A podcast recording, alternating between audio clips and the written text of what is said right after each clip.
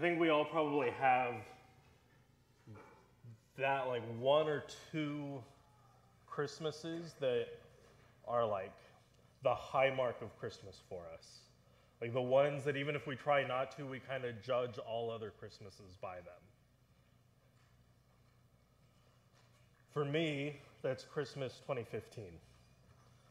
Jack, our oldest, was three, and the only thing that he wanted for Christmas was a Buzz Lightyear. and I don't know if it's just because he's my oldest, and so like it was my first time like really having a three-year-old up close, but I had never seen a kid that young stay that determined for so long. Like four months, the only thing he talked about was getting a Buzz Lightyear for Christmas. When he opened Buzz Lightyear, it was like something out of a movie, right? Like he opens it up, his whole face lights up. It's Buzz! We don't have to talk about how Buzz's arm broke off five minutes later. Uh, thankfully, one of us had the presence of mind to say, it's okay. His arm broke off in the movie, too, because that was the only thing that saved Christmas.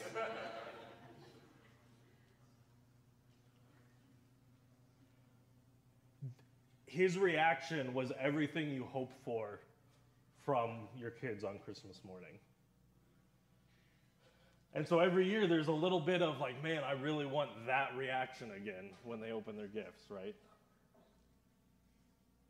But it also kind of gets harder every year because he's not three anymore, he's 11. And an 11 year old just can't quite match the enthusiasm of a three year old.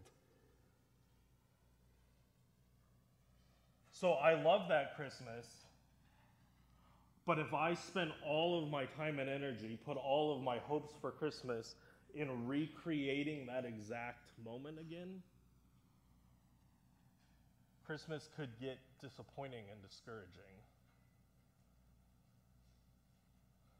Christmas is a time that comes prepackaged with a lot of emotions for us. A lot of times, those are good emotions and sometimes they're hard ones. For some of us, Christmas comes prepackaged with a lot of disappointment and discouragement.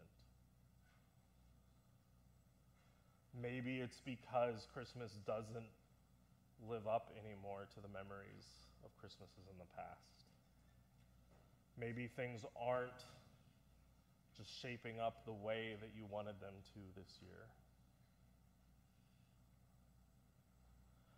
Maybe Christmas doesn't even really have anything to do with it. You're just discouraged. Life isn't at the point you thought it would be. You thought you'd have like everything built up just so, but instead you're looking around and it's just like ruins and rubble all around you. If that's you, I trust you're in the right place this morning because this morning we're looking at a time when God's people were broken and discouraged. They were disappointed. Nothing had come out the way it was supposed to. And it wasn't just a little disappointing, it wasn't a little discouraging. Their whole lives were in shambles. And they were paralyzed by fear and by discouragement. But before they, we go there, I want to go back. And I'm going to give a quick disclaimer here. I promise this sermon won't run as long as it might seem like it could run at times. Before we get started, I want to go back about 900 years.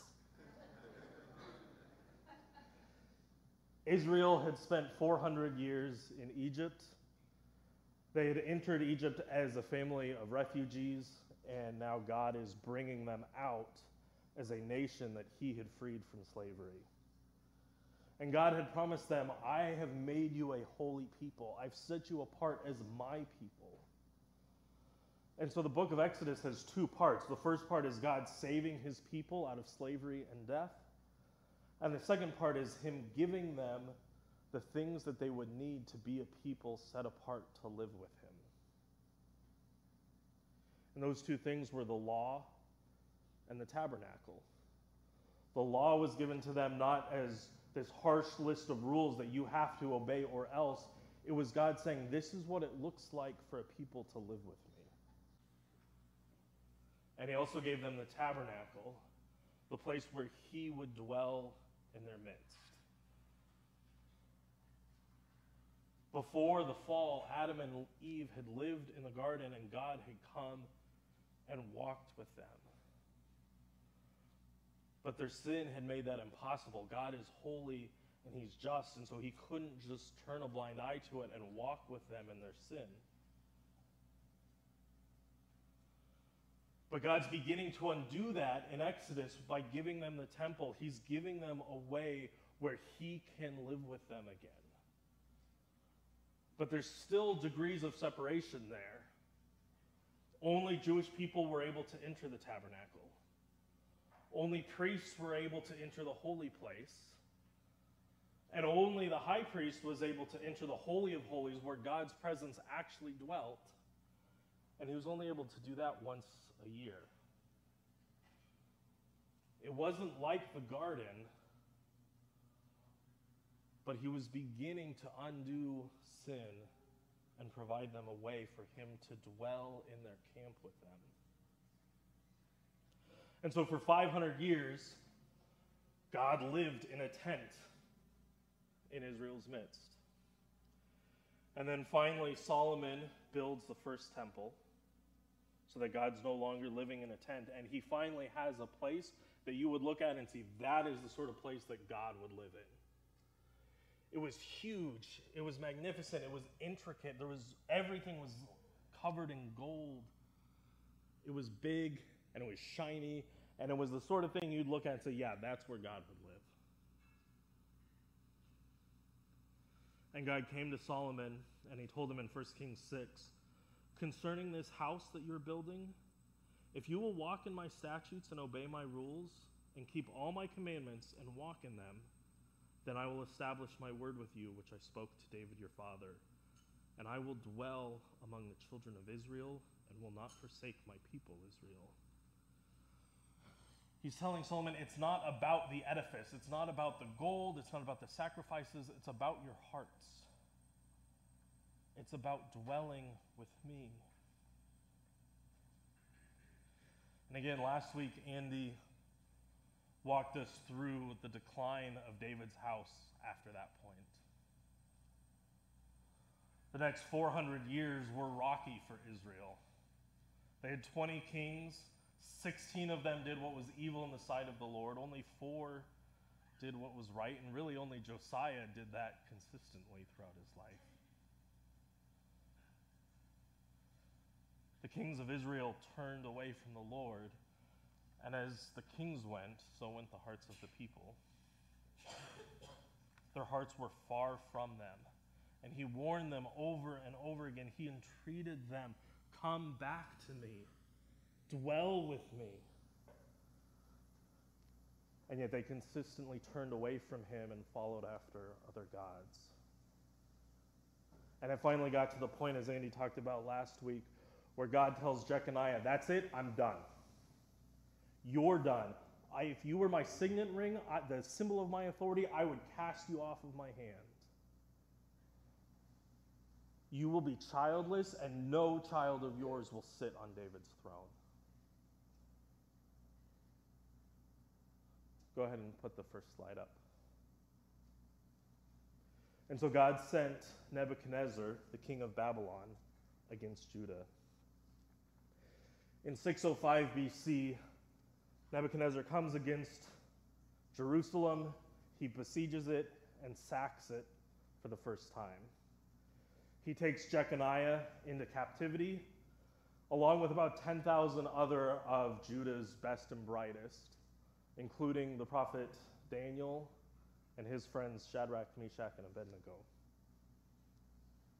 And Nebuchadnezzar replaced Jeconiah with Jeconiah's uncle Zedekiah. And Zedekiah, it would turn out, would prove to be the last king of Judah.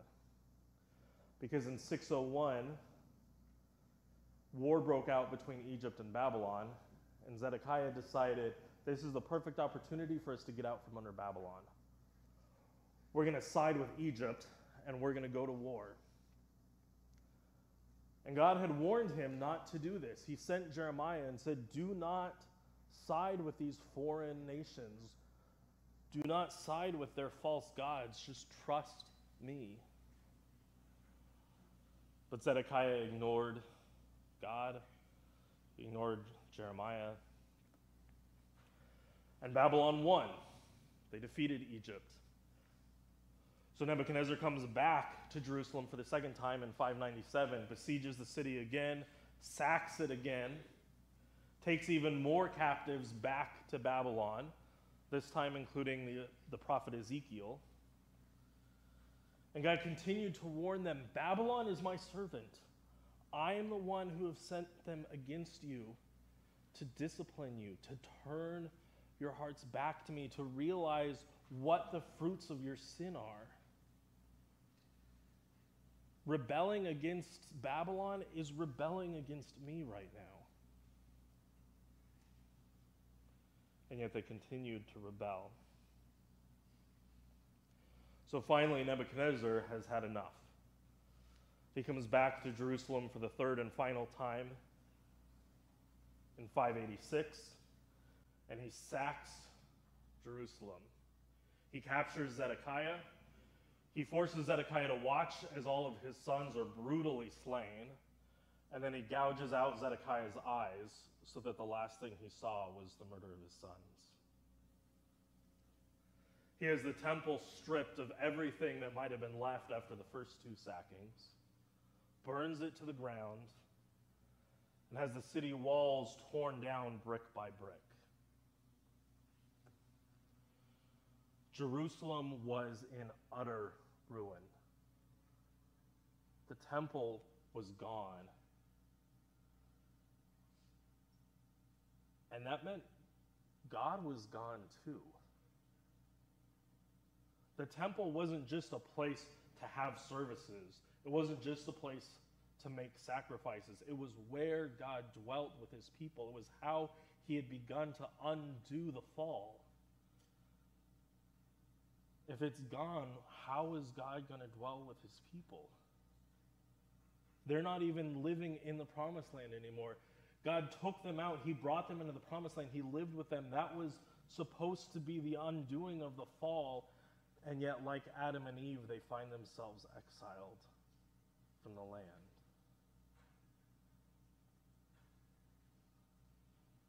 And that's how things remained for another 50 years after the temple was destroyed. Decades of living in a foreign land without God, without hope.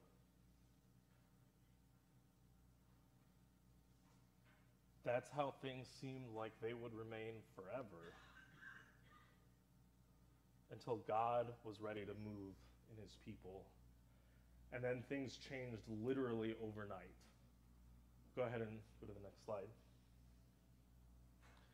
In 539 BC, Babylon fell. And it's still kind of a mystery to historians exactly how it fell and what happened. Because it was the most powerful nation on the face of the earth. And then all of a sudden, this small group of people, this alliance that nobody had really ever heard of to this point, called the Medes and the Persians, rise up to the east invade Babylon, take the city that was supposed to be impenetrable overnight, and set up a new empire. Scripture gives us a little more detail about what happened in Daniel, because this was the night that King Belshazzar was partying it up, and he had his servants go and bring all of the cups and the servingware that his father Nebuchadnezzar had taken from the temple in Jerusalem and used those to serve his guests. And then that hand appeared and wrote on the wall in a language that he could that he couldn't understand, that none of his wise men and magicians could understand. And so they called for Daniel, and Daniel comes and he interprets it and he says, Belshazzar, your time is done. Tonight you will die and your kingdom given to another. And that was the night that the Medes and the Persians somehow broke through the city while Belshazzar and his people are partying up and go through and decimate them and begin the Persian Empire. And all of a sudden, there's a new king, Cyrus. And within the first year of his reign, he issues a decree allowing the Jewish people to return and to rebuild their temple. Go ahead and open up your Bibles to Ezra chapter 1. Ezra is right after Second Chronicles. If you've hit Job or Psalms, you've gone too far.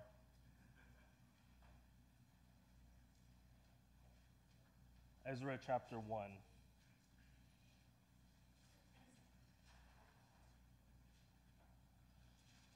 We'll read verses 1 through 4. In the first year of Cyrus, king of Persia. To stop there. There's a lot packed into just that intro. In the first year of Cyrus, king of Persia, Judah's time isn't marked by their own king, it's marked by a foreign king. They mark their time by the reign of Cyrus. David's throne sits empty. More than that, David's throne has been broken and burned, so there's nothing left to it. God had promised David, a king is coming in your line who will, who will sit on your throne forever. But the throne is destroyed. David's line has been cast off, and they're ruled by a foreigner.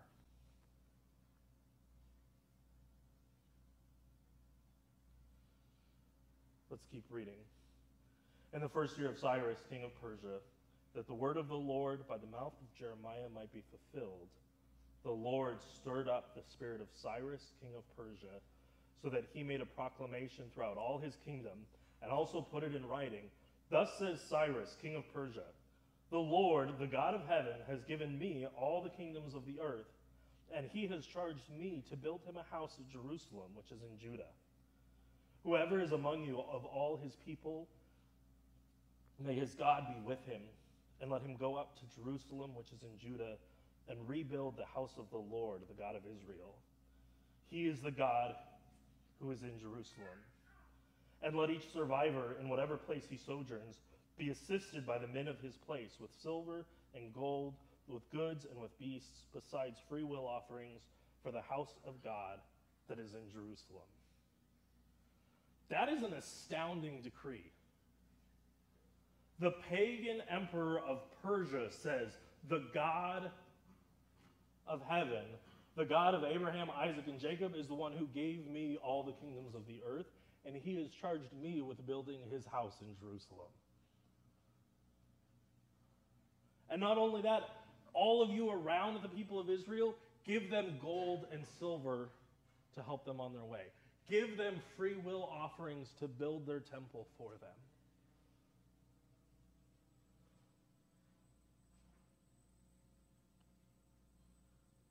Beginning again in verse 5 Then rose up the heads of the fathers' houses of Judah and Benjamin, and the priests and the Levites, everyone whose spirit God had stirred to go up to rebuild the house of the Lord that is in Jerusalem. And all who were about them aided them with vessels of silver, with gold, with goods, with beasts, and with costly wares, besides all that was freely offered. Cyrus the king also brought out the vessels of the house of the Lord that Nebuchadnezzar had carried away from Jerusalem and placed in the house of his gods. Cyrus, king of Persia, brought these out in the charge of Mithredath, the treasurer, who counted them out to Sheshbazzar, the prince of Judah. And what, this was the number of them 30 basins of gold, a 1,000 basins of silver, 29 censers, 30 bowls of gold, 410 bowls of silver, and a 1,000 other vessels. All these vessels of gold and of silver were 5,400. All these did Sheshbazzar king bring up when the exiles were brought up from Babylonia to Jerusalem. This is reminiscent of God bringing his people out of Egypt. When he brought them out, the Egyptians showered them with their gold and silver and said, Just take this and go. Go worship your God. Take what we have and go. And God is doing that again. The people of Babylon, who once brought them into captivity, who sacked their city and their temple and stole all of their gold and silver, is not just returning what was taken, but is giving even more besides it. God is bringing his people back to the promised land. And that's not all that's astounding. Because remember how rebellious Jerusalem had been? How they kept going against Nebuchadnezzar in Babylon? Who are the leaders that are sent to begin this work of rebuilding the city and the temple? Joshua goes as the high priest. Joshua was the son of the high priest when Nebuchadnezzar sacked Jerusalem. And even more than that, who's the governor that he puts in place? He's going to put in place Zerubbabel. Zerubbabel was of the line of David.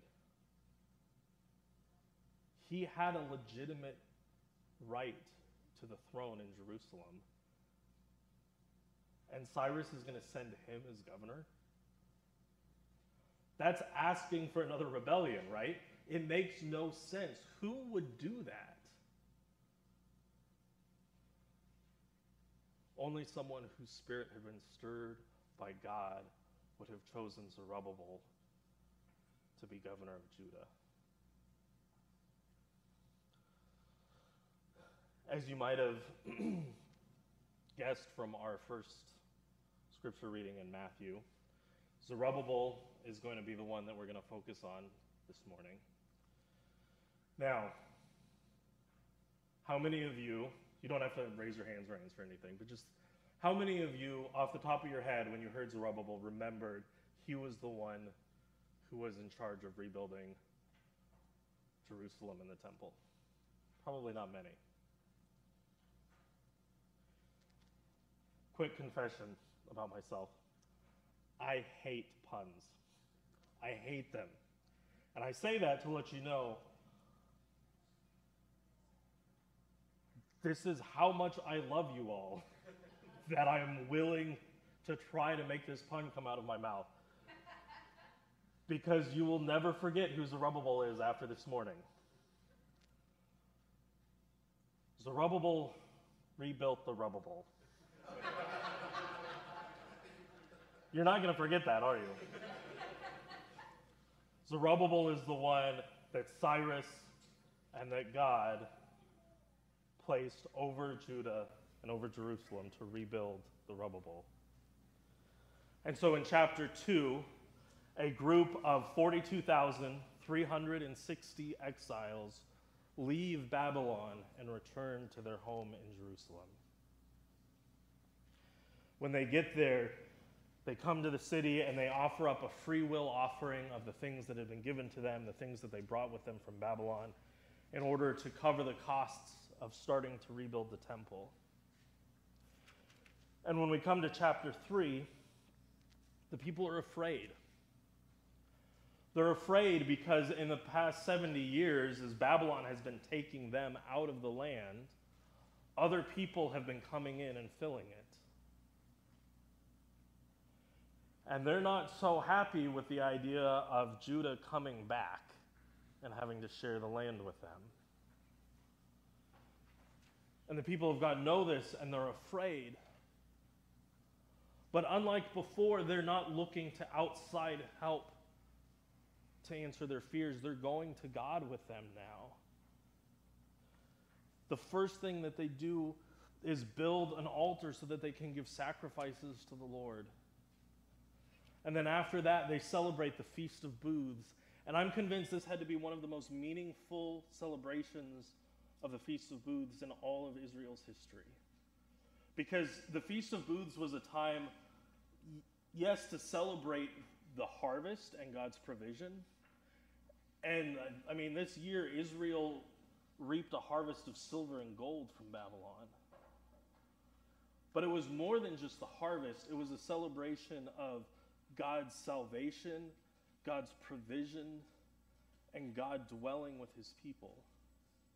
They were supposed to, for the duration of the celebration, not live inside their houses. They would build these intentionally flimsy structures outside, and they would live in them as a reminder that God saved us from Egypt and brought us through the wilderness before entering the promised land. Our ancestors lived in tents. And even more than that, God lived in a tent with them. God came down to dwell with his people in a flimsy structure like this. And so this year they're celebrating the Feast of Booths right after they return. And they probably didn't have to build flimsy structures to live in instead of their houses because that's all they had. They're back in the promised land, but everything is still in ruins and rubble around them. But they've been here before, and God dwelt with them in their midst. And so, yeah, they're afraid of the people around them. Yeah, the city is in ruins, but God is here with us.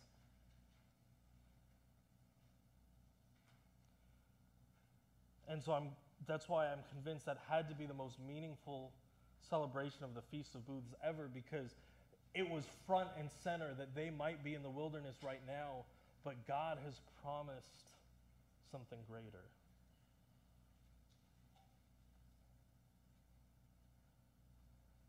After the celebrations were over, we'll pick up in chapter 3, verse 10. After the celebration, they begin to lay out the foundation of the temple. Verses 10 and 11 And when the builders laid the foundation of the temple of the Lord, the priests in their vestments came forward with trumpets, and the Levites, the sons of Asaph, with cymbals, to praise the Lord according to the directions of David, king of Israel. And they sang responsively, praising and giving thanks to the Lord, for he is good, for his steadfast love endures forever toward Israel. And all the people shouted with a great shout when they praised the Lord, because the foundation of the house of the Lord was laid. That song that they're singing, by the way, is the song that David sung when the, the Ark of the Covenant was finally returned to Jerusalem after it had been taken by the Philistines. God is moving again. He's brought us back. He's going to rebuild his temple. We're going to live with him again. But it wasn't all joy and praises that day. Keep reading in verses 12 and 13. Many of the priests and Levites and heads of the fathers' houses, old men who had seen the first house, wept with a loud voice when they saw the foundation of this house being laid. Though many shouted aloud for joy, so that the people could not distinguish the sound of the joyful, sorry, the joyful shout from the sound of the people's weeping. For the people shouted with a great shout, and the sound was heard far away. Why were the old men weeping? Because this temple was so much smaller than the first one. Solomon's temple was huge, it was magnificent. And this one's just not going to live up to And what does that mean? I mean, if God is moving, if God has brought us back, if He is rebuilding His house so He can dwell with us, why is it going to be so much lesser than before? Is this really the best we can do? Is it really the best God can do? Yeah, we're back. Yeah, we're going to rebuild the temple, but are our best days behind us? Is it just going to be downhill from here? They expected so much more from God. Can you relate to that this morning? And so chapter 3 ends on a low note. And we come to chapter 5, and it only continues to spiral downwards from there. Remember, the people around them are not happy that they're back. They don't want to share the land with God's people. And so they begin a campaign of harassment to try to stop them. They discourage them. They give out bribes to counselors to give them bad advice. They harass and intimidate them and just leave the people of God so discouraged that they can't really bring themselves to build the temple anymore. I mean, they're right. Like, look at how small this is. Why should we even bother at this point? Let's just build our houses, and that'll be enough. And that went on for six years. Discouraged. Why bother? Eventually, after six years, their enemies around them decided that wasn't even enough. They wanted to make sure, for certain, that this temple was never going to be built. And so they sent a letter to the king of Persia. At this point, Cyrus has died and his son Artaxerxes is reigning. So they send Artaxerxes a letter saying, Hey, these Jewish people, check your records. They are a rebellious people, and they're over here rebuilding their temple. They're rebuilding the walls that Nebuchadnezzar had to tear down. So Artaxerxes gets the letter and he has the Babylonian records searched, and sure enough, Jerusalem rebelled over and over and over again. Nebuchadnezzar had to tear down the walls, tear down the temple, and now they're going to rebuild them? No. And so Artaxerxes issues a decree saying all work has to stop. And it stops. For 10 more years, nothing is done. God's people have been back in the land for 16 years now. But God's dwelling with them is still non existent. It's still just laying in rubble. It's now 520 BC. It's been 16 years nothing is what it was supposed to be. But in that year, 520, everything changes because God begins to speak to his people. Look at chapter 5, verse 1. Now the prophets Haggai and Zechariah, the son of Iddo, prophesied to the Jews who were in Judah and Jerusalem in the name of the God of Israel who was over them. God sends these two men to speak to them, prophets with the word of the Lord for his people. And when God speaks, he promises that it does not go out without fulfilling its, what it is sent to accomplish. Go ahead and turn in your Bibles to Zechariah chapter 4 for a minute. Zechariah is the second to last book in the Old Testament. So if you're having trouble finding it, just go to Matthew, and flip back a couple pages. And God sent Zechariah a series of visions meant to encourage the people, meant to encourage the high priest Joshua and Judah, or sorry, Zerubbabel, the governor, to encourage them to stir their hearts up again, to seek his face and rebuild his temple.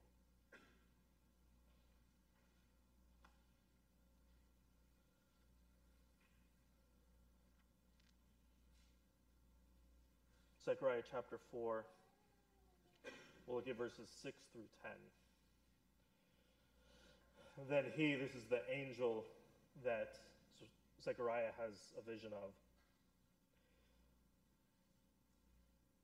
Then he said to me, This is the word of the Lord to Zerubbabel, not by might, nor by power, but, my, but by my Spirit, says the Lord of hosts. Who are you, O great mountain?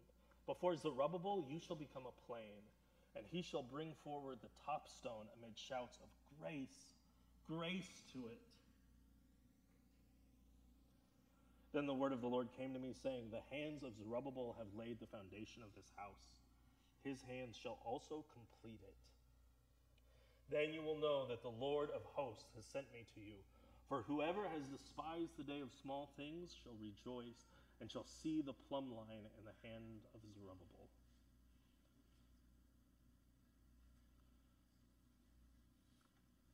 It's been 16 years since they first tried to rebuild the temple.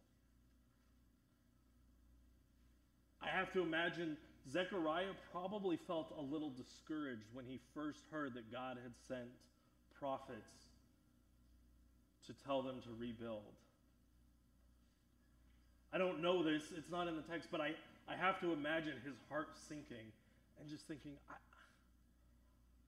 I tried already. I did everything that I could, and look at what I have to show for it. I failed.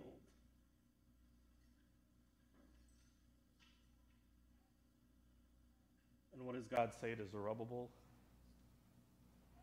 He says, You did try, and you did fail. But you think that the opposition is too great for you? I will flatten them into a plain before you. You're not mighty enough, you're not strong enough to oppose them and do the work.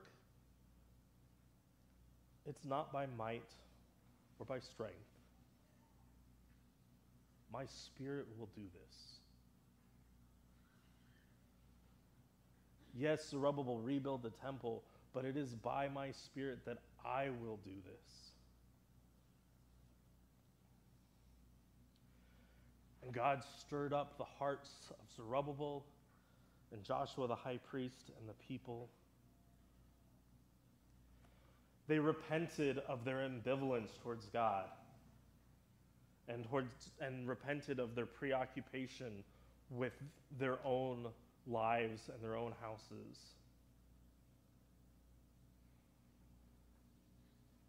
They begin to rebuild the temple again, not out of some sense of duty, like I have to do these things in order to build a place that God is able to dwell in. But instead, they're doing it because they trust that He meant it when He said, You will soon see this house finished. He has said it's going to happen, so we're going to live under the assumption that it's going to happen.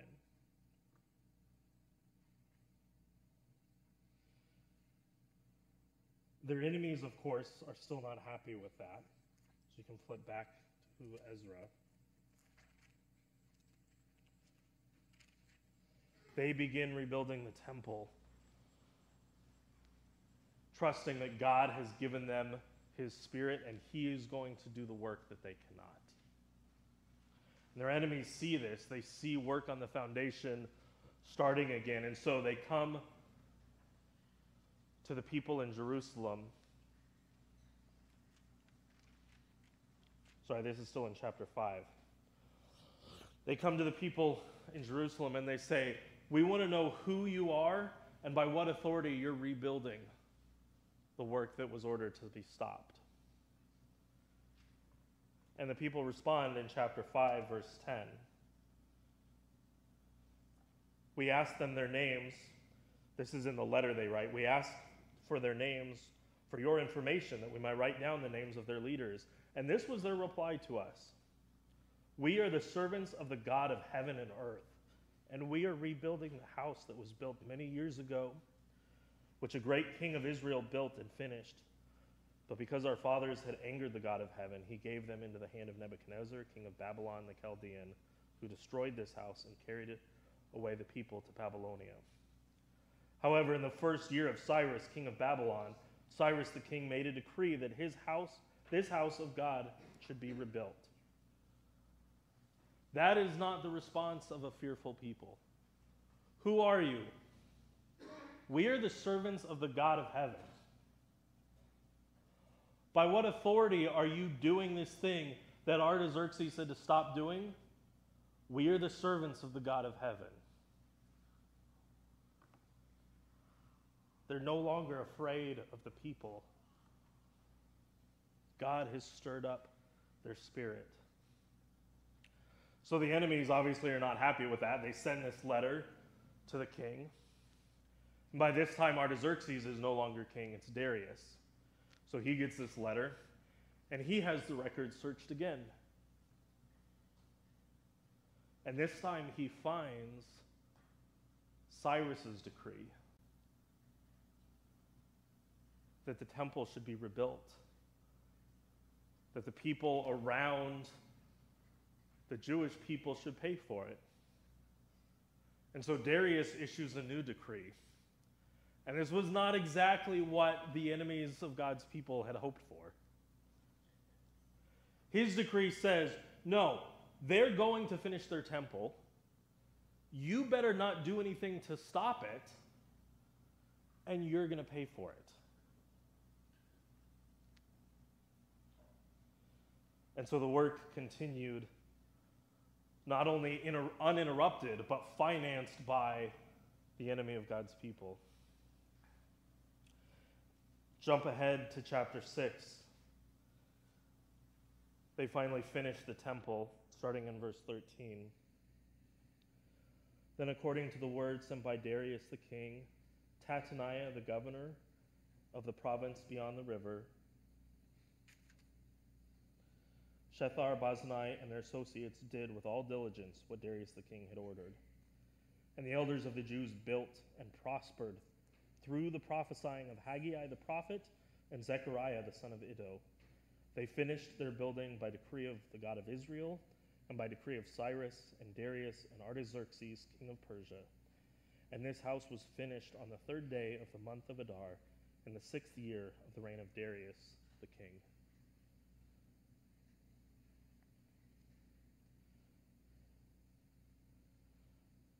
Notice that God's people prospered through the preaching of his word. They struggled and they failed and they were discouraged until God sent Haggai and Zechariah to say, Thus is the Lord. And he stirred up their hearts through his word. And you also notice that even Artaxerxes, who ordered them to stop, is included in the people responsible for it being finished. Even Artaxerxes, who seems to be in opposition to them, is counted among God's servants in his plan of restoring his people to himself. And then the last scene that we're left with in the story of the temple being rebuilt is that they celebrate the Passover. Look at verses 19 to 22 of chapter 6. On the, on the 14th day of the first month, the returned exiles kept the Passover. For the priests and the Levites had purified themselves together, all of them were clean. So they slaughtered the Passover lamb for all the returned exiles, for their fellow priests, and for themselves. It was eaten by the people of Israel who had returned from exile, and also by everyone who had joined them and separated himself from the uncleanness of the peoples of the land to worship the Lord, the God of Israel. And they kept the feast of unleavened bread seven days with joy, for the Lord had made them joyful and had turned the heart of the king of Assyria to them, so that he aided them in the work of the house of God, the God of Israel. They celebrate Passover.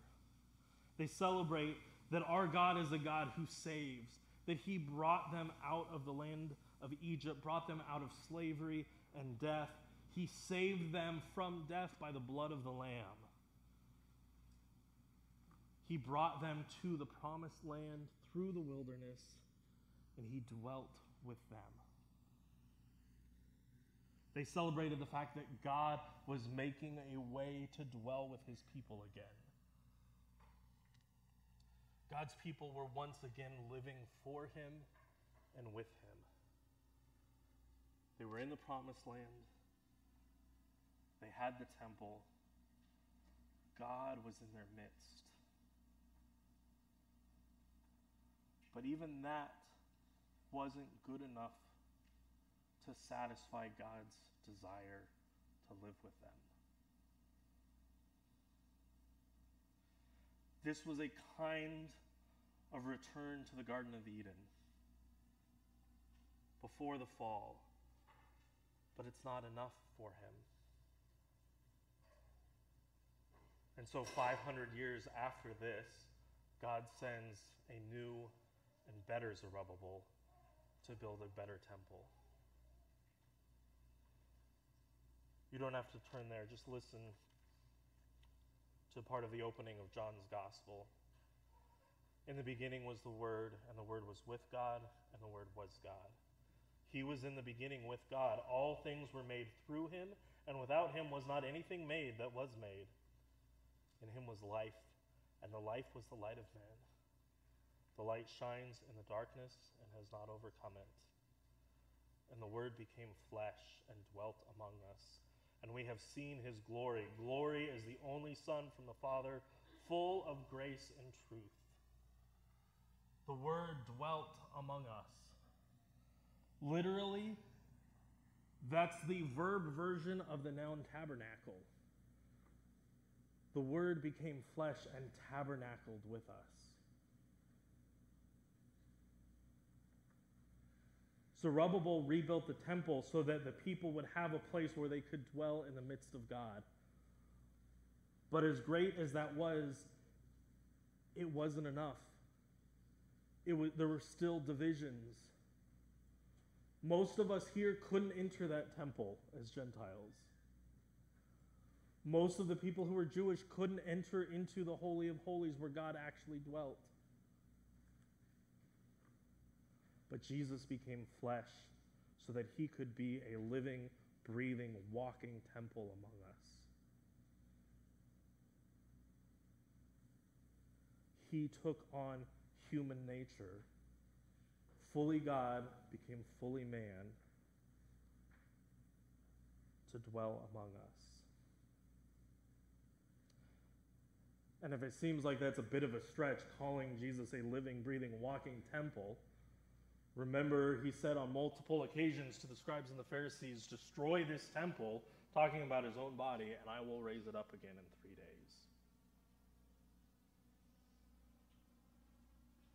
And you might be thinking, That's great for the disciples. They got to walk with Christ, they got, they got to reap the benefits of having a living, breathing, walking temple amongst them.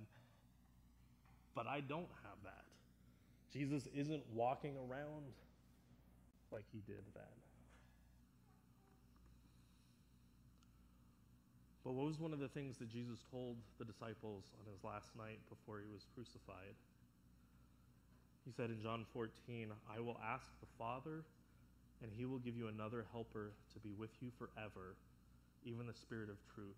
You know him, for he dwells with you and will be in you. God still dwells with us. We actually, really, literally have the Spirit of Christ, the Spirit of God living in each of us. He has made his tabernacle inside of us. Jesus may have ascended into heaven, but we are not separate from God any longer.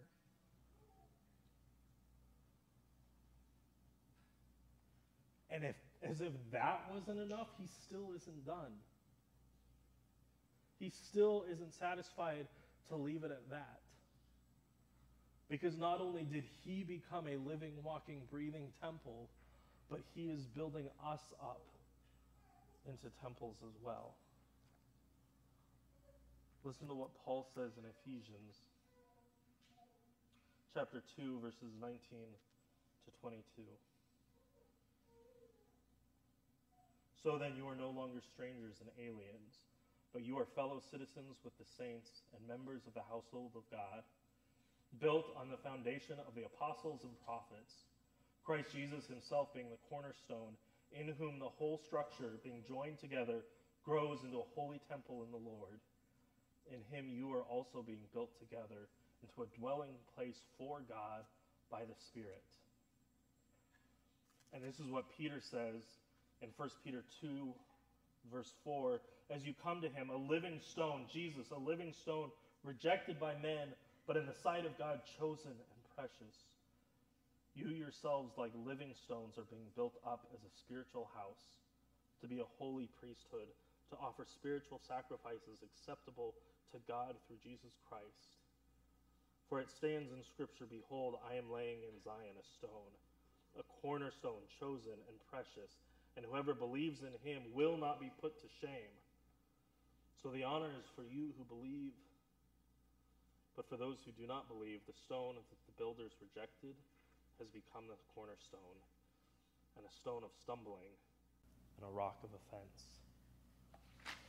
Jesus isn't just a living, breathing temple, He is making us living stones in that temple by the Spirit. He is building us up, fashioning us, forming us into His image to make us a more intricate, more beautiful house for Him to live in. And yet we still have a greater fullness of that to come. The Spirit lives within us now, but He is still working to prepare us for what is coming. He is building us up as living stones in a temple where the fullness of God will dwell for eternity. When the Israelites were discouraged and disappointed for the second time because they just they couldn't do the work. They tried, it's been 16 years, nothing has been accomplished. What was one of the things that God told Zerubbabel? Whoever has despised the day of small things shall rejoice and shall see the plumb line in the hand of Zerubbabel. The greater Zerubbabel, Christ, has the plumb line in hand. He is building you up into his temple, cutting away sin, refining the gold that he has placed in you. Working forward to the day when you will have the fullness of the presence of God with you.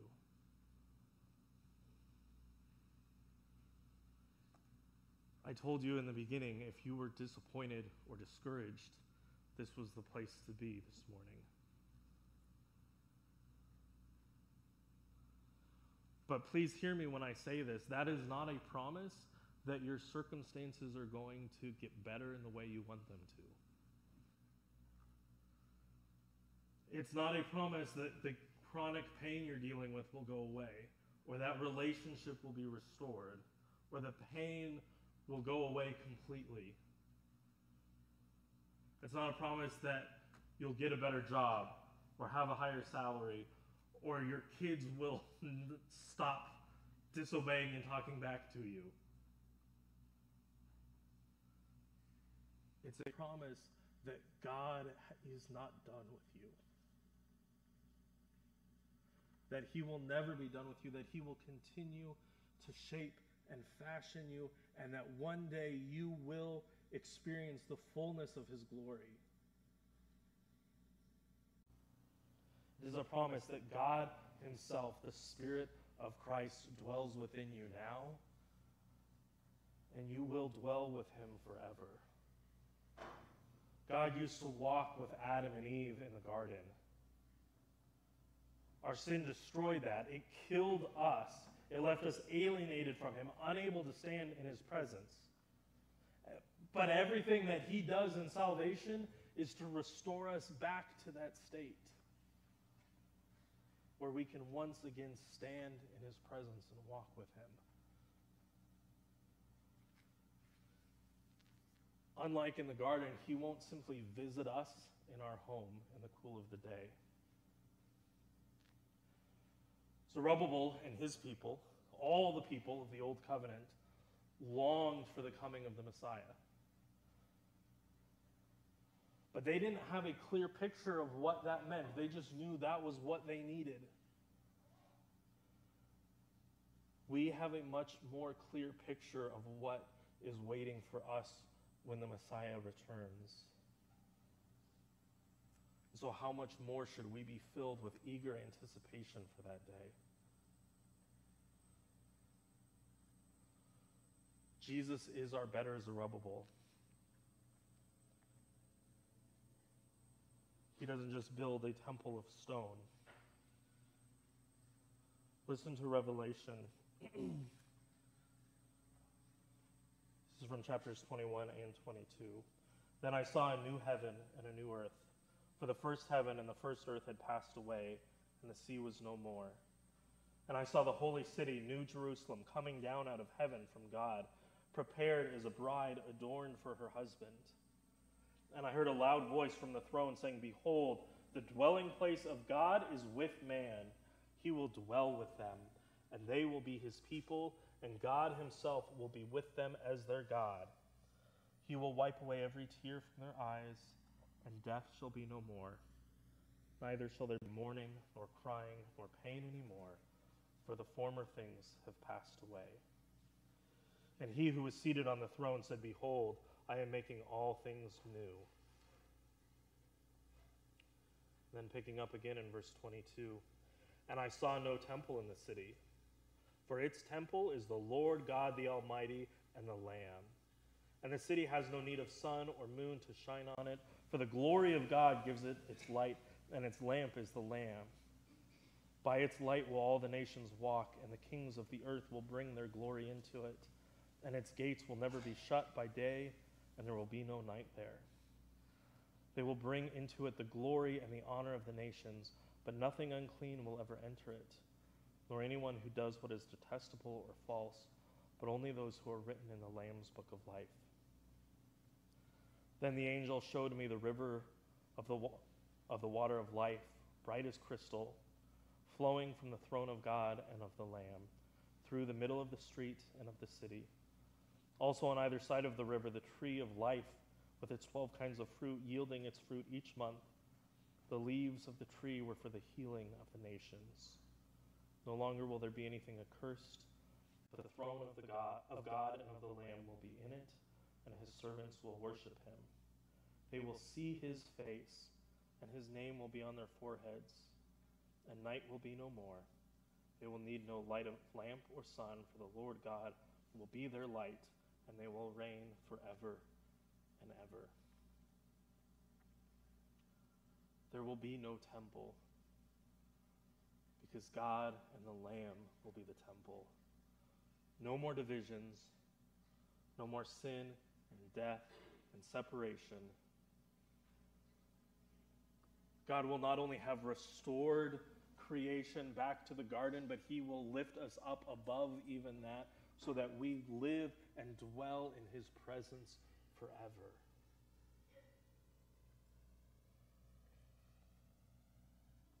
That is the temple that Jesus Christ has built and is building for his people. So, Christian, that is the sure hope you have in Christ. What discouragement or despair could be greater than that? And if you don't know Christ this morning and you don't have that sure hope, know that He has promised, Whoever comes to me, I will in no wise cast out. That gate is never closed.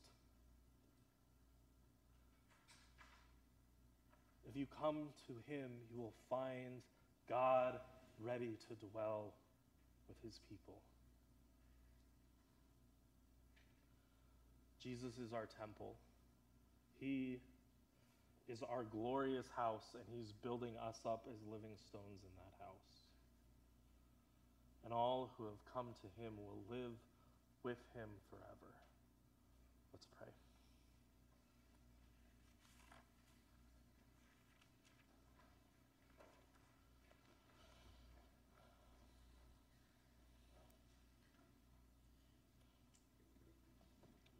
Lord, the last thing that you said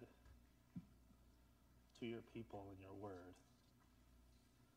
is he who testifies to these things says, Surely I am coming soon. Lord, all we can say is what John said in response to that Amen. Come, Lord Jesus.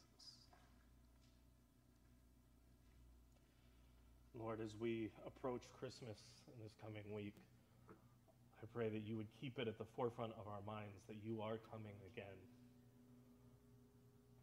This time, not as a lowly, helpless baby, but as a conquering, victorious king who has come to live with his people. Amen. Come, Lord.